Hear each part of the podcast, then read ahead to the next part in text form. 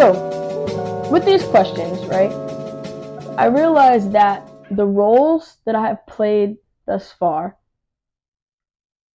all served my ultimate purpose. But none of those roles were my ultimate purpose. So, I had to leave teaching, right? As I mentioned in episode one, there were people who were trying to tell me to stay, right? To try to stay in the teaching field, um, to teach for a little bit longer. Um, but, nah, right? But that was not what I was supposed to be doing, right? There was purpose in all of those roles that I served, but if I would have stayed in teaching longer, right, I would have only prolonged my pursuit of my ultimate purpose. And who is that really serving? Right? Is that serving other people who want me to fill some need or complete some task, right? Or is it serving me and what I need right?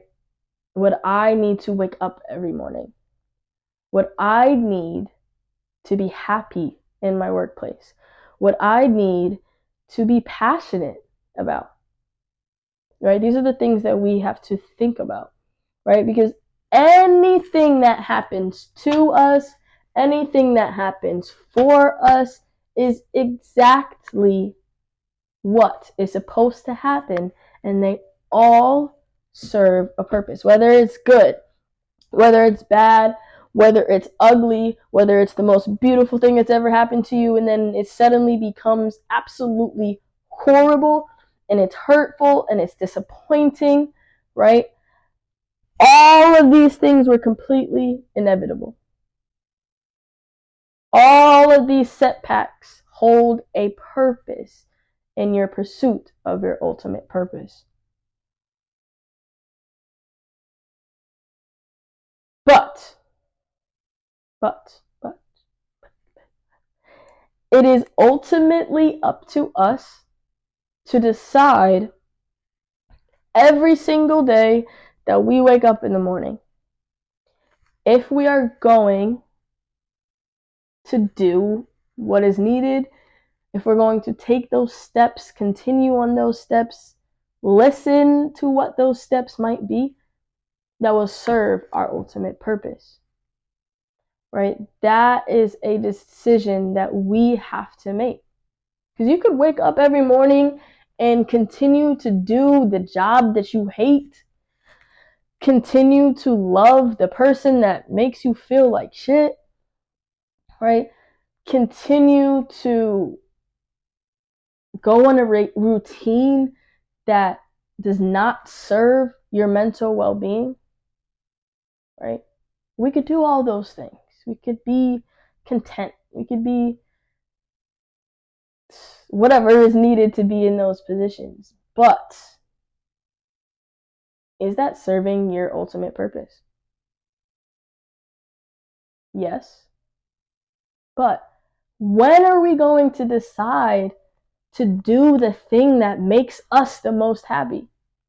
Right? When are we going to put our needs first our considerations first, right? To really figure out why you're meant to be here, right? Because everyone was put on this earth to be happy, to do what makes them happy. But if we're not doing that, we are not serving our ultimate purpose. And in the long run, we're only hurting ourselves by doing that. Mm.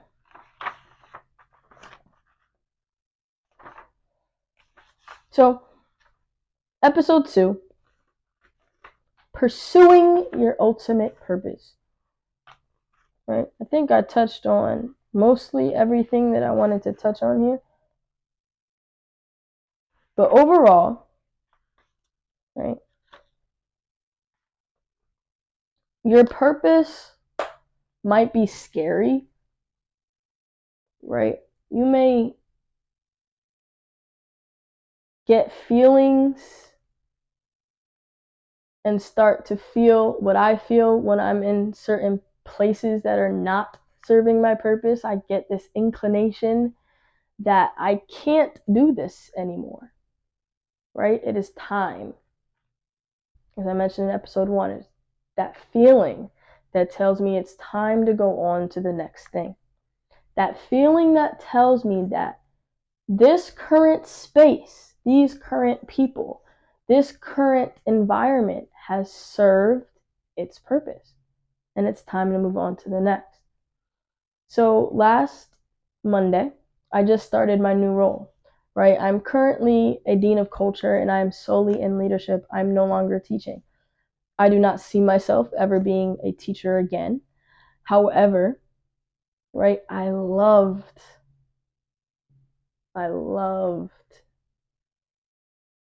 teaching because of the relationships that I was able to build with the students and the information, the knowledge, the experience that I was able to teach them by being vulnerable, by being compassionate, right?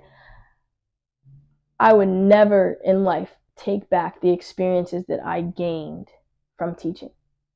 And I know that all of the students that I have taught will forever, right, be impacted, right, by the relationship that we've had. And that is a beautiful feeling, right? I miss my students all the time. I still talk to them all the time. Um, I'm still here for them in any capacity that they need me to be here for them. But I did what I needed to do in that in those spaces. And now it is time for me to go on to that next journey towards my ultimate purpose. And my ultimate purpose might just change, it might differ depending on what I experience, um, or my understanding of my ultimate purpose might change depending on where I'm currently at in my life um, and what I'm currently doing. However, it's about making sure that you are in spaces where you're able to hear, listen to, and actually take steps towards your purpose. Right? That's what it's about. Having that courage to listen when it's time to go, when it's time to move on, and just having just the courage to be happy having the courage to choose what makes you the most happiest every single day, that will lead you on the path to your ultimate purpose. I know I'm going to be a pioneer, a catalyst for a reimagined education system.